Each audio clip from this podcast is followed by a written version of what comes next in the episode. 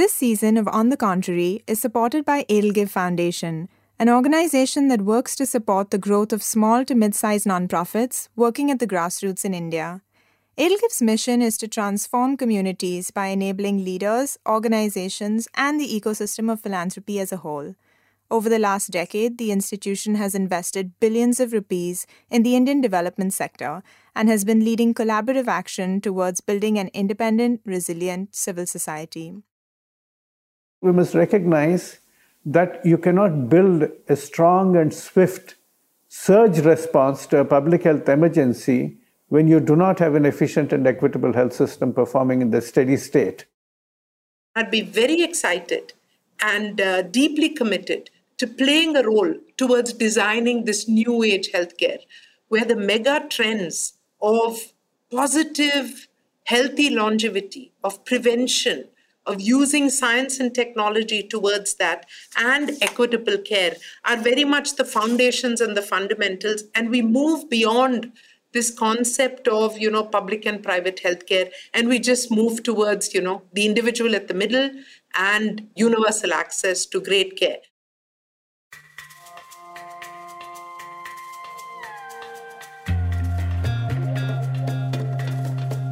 Hi, I'm Rachita Vora, and you're listening to On the Contrary by India Development Review, or IDR, a show featuring unlikely conversations on topics that affect our future. On this podcast, hear differing perspectives from leaders and experts as they help us make sense of the most pressing issues of our time. Your host for the show is Arun Maira, a thought leader who has the unusual combination of having worked in the private sector, the social sector, as well as the government where he was a member of India's Planning Commission.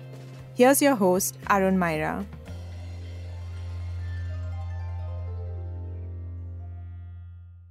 With the COVID pandemic, the past year and a half has revealed gaps in health infrastructure in most countries. In India, we've seen just how weak and ill equipped our public health system is to meet the needs of our population. There are many reasons for this, one of which is that over the years, Successive governments have underinvested in public health in India. But what we need is the opposite.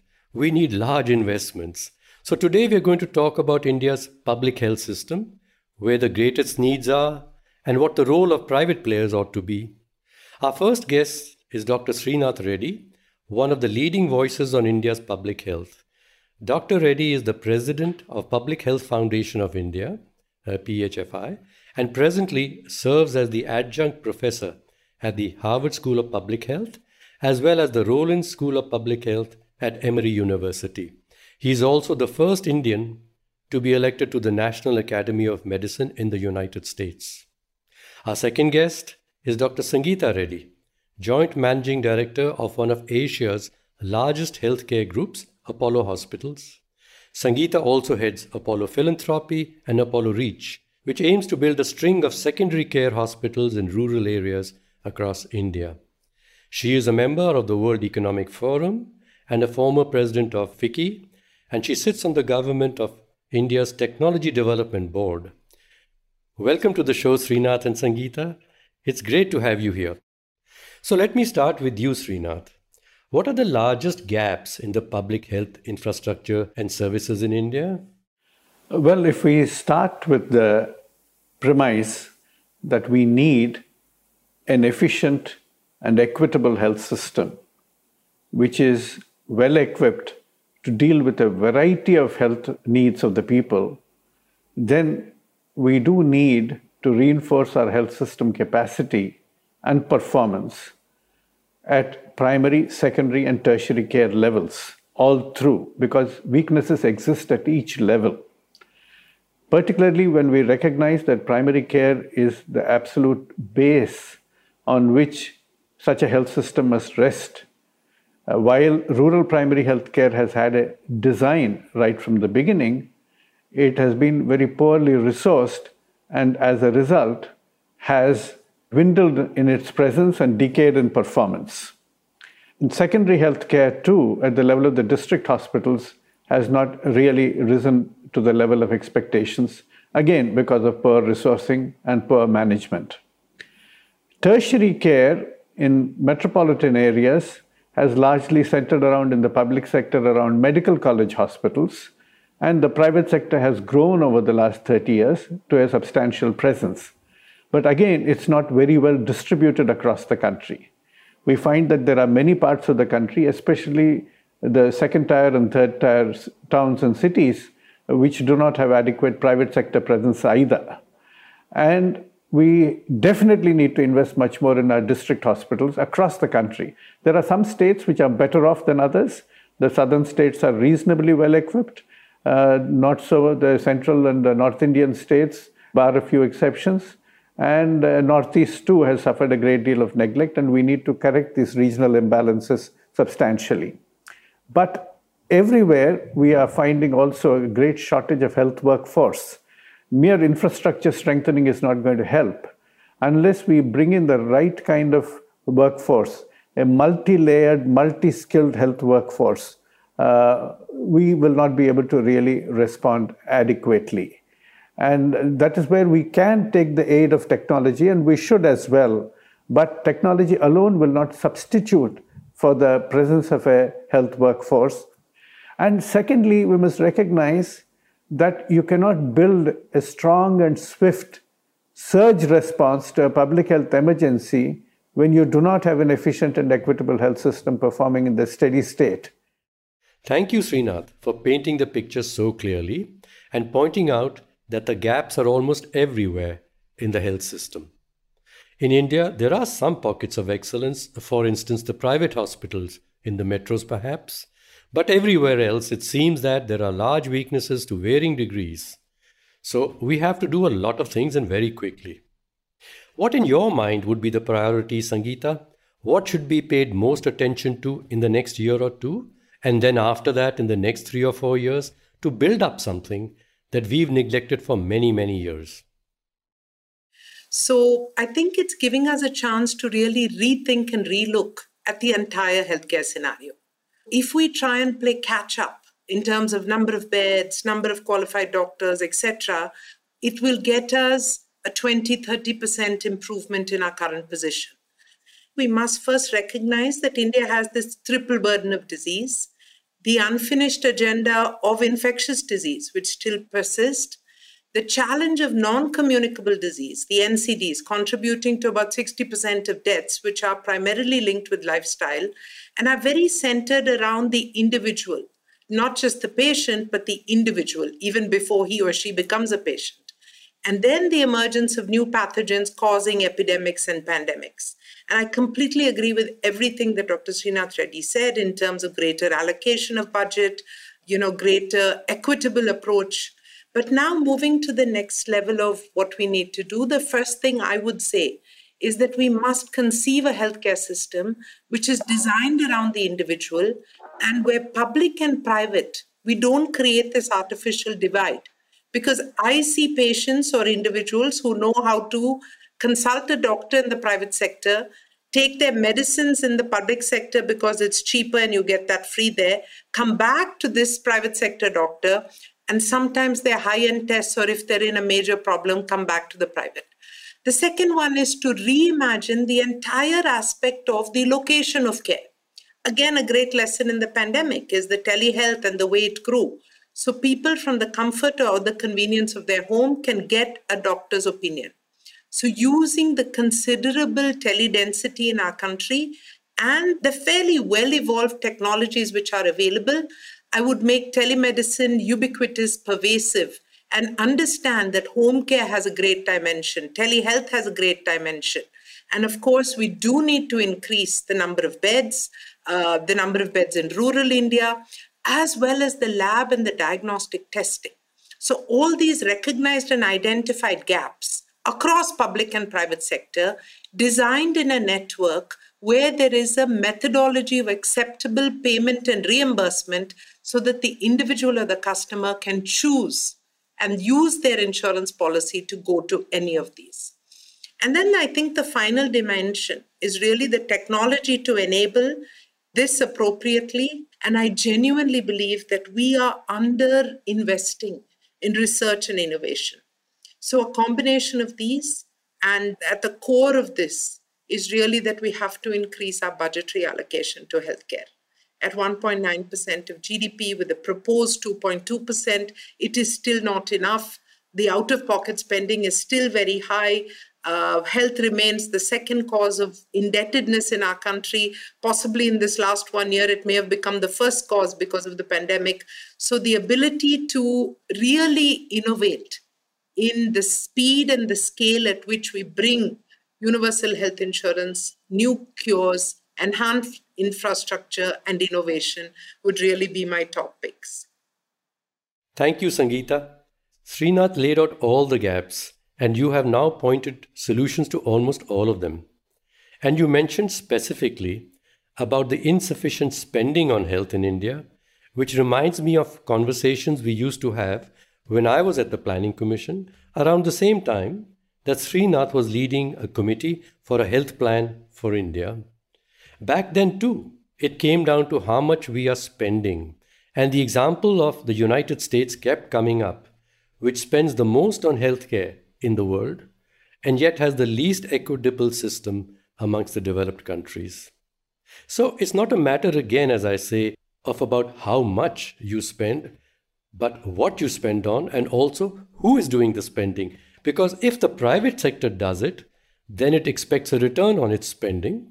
If it's government money, then they don't expect a return and therefore can provide subsidized services. So we must rethink how we go about improving equitable, accessible healthcare in the country. Clearly, we do need more public financing of health. There's no doubt about it. And as you rightly pointed out, you also need both allocative and utilization efficiencies for the money that's being spent. And that is something that we must really bring into our financial planning as well as our health system management. I believe that we do need definitely more front end spending in order to improve our infrastructure, including the equipment, but also expand our health workforce so that they can appropriately and adequately utilize the increased allocations for health in the regular budgets. Without that front end spending, it will not have the absorptive capacity, and particularly in primary health care. As an example, urban primary health care.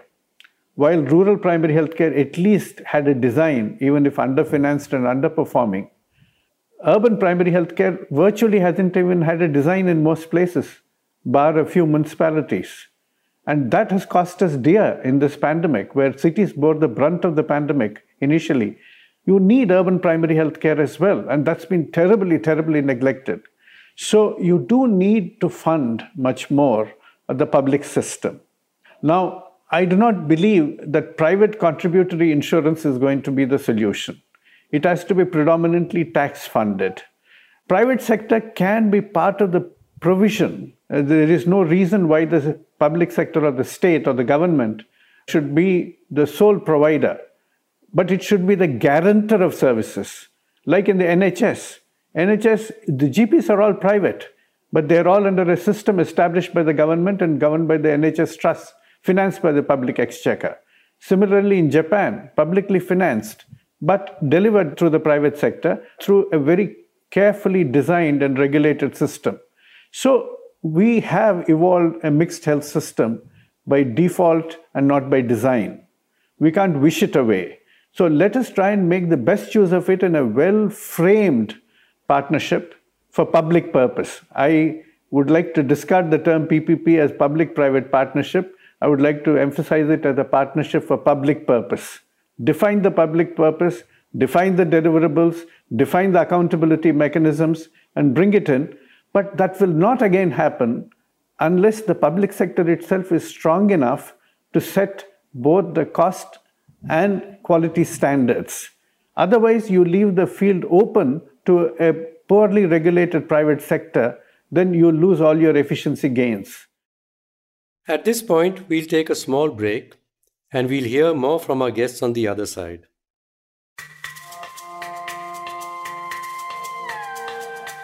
Ever wondered what a day in the life of a ward worker at a government hospital might look like during a pandemic? What about a day in the life of a trans rights activist who fights daily against the prejudice faced by trans, hijra, and intersex communities in Goa? Or a day in the life of a relief worker from the Mising tribe based in Majuli, Assam, the world's largest river island? Through IDR's feature series called A Day in the Life of, we share the stories of everyday people across the length and breadth of the country, doing everything from teaching children with disabilities to volunteering at the farmers' protests. With this series, get a glimpse into what it might feel like to walk a day in the shoes of people who lead very different lives from yours. You can check out A Day in the Life of on www.idronline.org. And now, back to On the Contrary.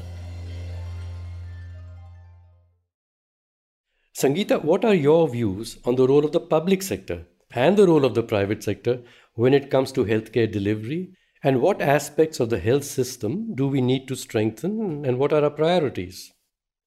One of the factors, and you know, in many pockets, the government did a tremendous job.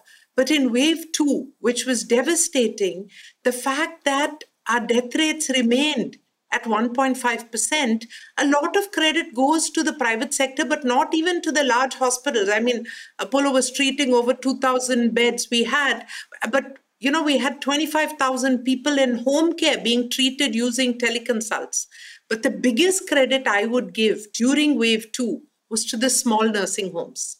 The 50 bed, you know, 100 bed smaller facilities who now understood the protocols, who were not too scared, who converted two or three beds into ICU, who knew when to escalate the patient to a higher center.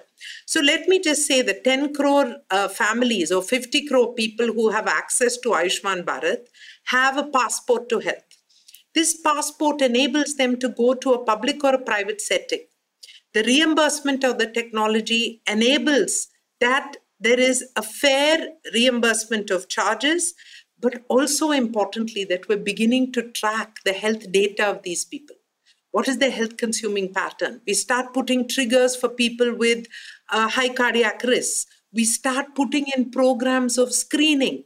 Because if you do a mammogram and catch a breast cancer in stage one, you will not just save so much suffering and potentially save a life, but you will save significant cost for the public health system. So, this reimagining of healthcare and primary healthcare being not just the small centers, but being the fact that we create disease surveillance and disease prevention across the ecosystem where I'm repeating once again public and private participate in predefined formulas. Insurance takes this longer term view. So I'm a great believer in a multi pronged prevention first, public private together, consumer at the center, and reimagining with a technology base. So I'm not going to say you should box private healthcare in any one segment of care. I believe that in the right framework, they are the solution to partner with the country and with the citizen for universal health access. Absolutely. I'm glad that you're pointing us in the direction of a framework for public health delivery. Clearly, public and private need to work together at multiple levels, but somebody has to orchestrate this collaboration and get everyone to play their appropriate parts. Maybe this has been the missing competence in Indian policy so far. How do we solve this, Srinath? Well, I think we do require a vision first to which everybody subscribes and then a fair amount of decentralized planning and implementation. Even in the pandemic, I used to say that policy should be decided at the central level in consultation with the states.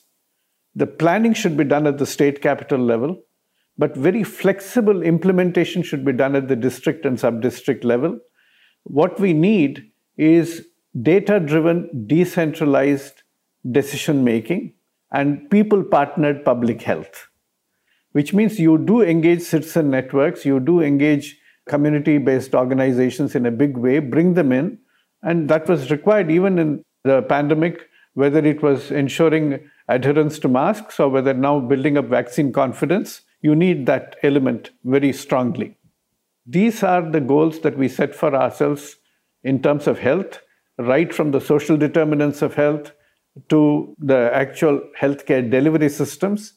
And in order to make that happen, along with local innovations, we'll adopt this particular framework where we'll continue to strengthen the public sector, bring in the private sector in a carefully well regulated manner, but bring them in for appropriate supplementary supportive uh, functions. And where they can take the lead, let them take the lead, but where the government will actually hold them accountable for the performance as well. Otherwise, we'll continue to have very fragmented systems across the country. And we do need portability. We can't have each state running its own health insurance program because we are going to have very mobile population. And a person being born somewhere, educated in another state, and being employed in a third state requires that assurance that wherever they travel in India, every Indian will have that protection. I want to add one more dimension to this conversation because in an environment of non-communicable disease and this would be one of the recommendations that we should bring together as a group but i also think that the government has seen this vision uh, is that at the center of healthcare is not the hospital. At the center of healthcare is no longer the doctor. At the center of healthcare is the individual. And so, for the last many years, we have been working on what we call the personal health record. So, if you begin to collate all the care that an individual is having from vaccination to surgery to you know their risk factors for cardiac disease and you begin to apply technology to integrate as well as ai models to predict and prevent the primary healthcare with the individual at the middle and the personal health record is going to be another transformational step in India's journey towards universal health access. First, we reimagine healthcare. We put the individual in the center. We combine public and private in a manner or a framework which is technology enabled, ethical and transparent, and that we're all working towards a common cause in a predefined framework. And this predefined framework talks of many aspects of prevention, of care pathways, of antibiotic safety, of ensuring vaccination. There are a range of things which can come. And this can be implemented effectively by a public or a private player because it's been designed collectively with the individual's interest at heart. And everyone ultimately becomes an implementer of a larger vision of universal access, good healthcare quality healthcare, appropriate healthcare. And this is possible, and I'd be very excited and deeply committed to playing a role towards designing this new age healthcare, where the mega trends of positive, healthy longevity, of prevention, of using science and technology towards that, and equitable care are very much the foundations and the fundamentals. And we move beyond this concept of you know public and private healthcare and we just move towards the individual at the middle and universal access to great care uh, two points firstly while i believe that the private sector has considerable value to offer we must recognize the limitations as well secondly even when the private sector has been allocated 25% of the vaccines by the government we find the utilization, barring few large hospital chains in big cities, the private sector has not been able to deliver those vaccines in small towns and villages. That again shows the difficulty of the private sector providing equitable services across the country. I'm not talking about what Sangeeta said about her own institution. There may be an exception, but by and large, you do not find a strong private sector presence by preference in the smaller towns and in the villages, uh, in the organized private sector. Second thing is, I completely agree with Sangeeta when she says that we must pay much greater attention to health promotion and disease prevention. But where I would like to slightly diverge is when the entire responsibility is being put on the individual. Even if the individual is being assessed for health and disease status, much of the behavioral components of non communicable diseases are driven by other factors, by social, environmental, and commercial factors. For example, it's not always a matter of individual choice. Choice can be conscious, conditioned, or constrained. Conscious because of the right knowledge or the wrong information. So you need health information to be provided, the correct information, whether about the type of foods or about tobacco or whether you wear masks or not. Second is conditioned, conditioned by aggressive commercial marketing of products which are unhealthy, tobacco, alcohol, ultra processed foods. Third, constraint. You may be counseled that you must have five helpings of fruit and vegetables every day, but if your pocket can't afford them, if you can't afford to buy healthy edible oils, but can only afford for your family hydrogenated cheaper oils, then all the knowledge in the world is not going to help you. So I think what we need is while we are ensuring that the individual's health is being measured, protected, and fostered, we ought to really act upon the social, economic, environmental, and commercial determinants of health collectively as a society to make it possible for individuals to make and maintain healthy choices over a lifetime.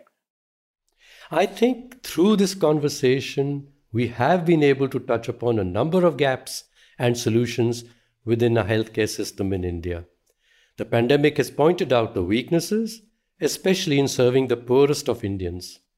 So, any solutions we pursue must meet their healthcare needs and first. There is a role for the private sector in tertiary care, disease surveillance, cutting edge research, and leveraging technology, but we need a strong public health system first.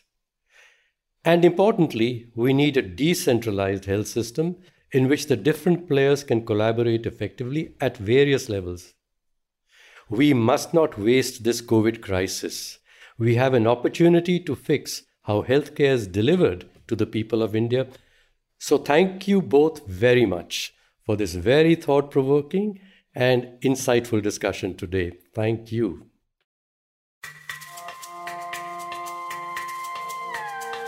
On the Contrary is produced by Shreya Adhikari, Smarinita Shetty, and me, Rachita Vora. This episode was hosted by Arun Maira for IDR. Production by Made in India. IDR is an online journal that publishes cutting edge ideas, lessons, and insights written by and for the people working on some of India's toughest problems. You can check us out at idronline.org or find us on Facebook, Instagram, Twitter, or LinkedIn. If you like our show, Please do subscribe and leave us a review wherever you get your podcasts so more people can find out about us. You can also email us on write to us at idronline.org.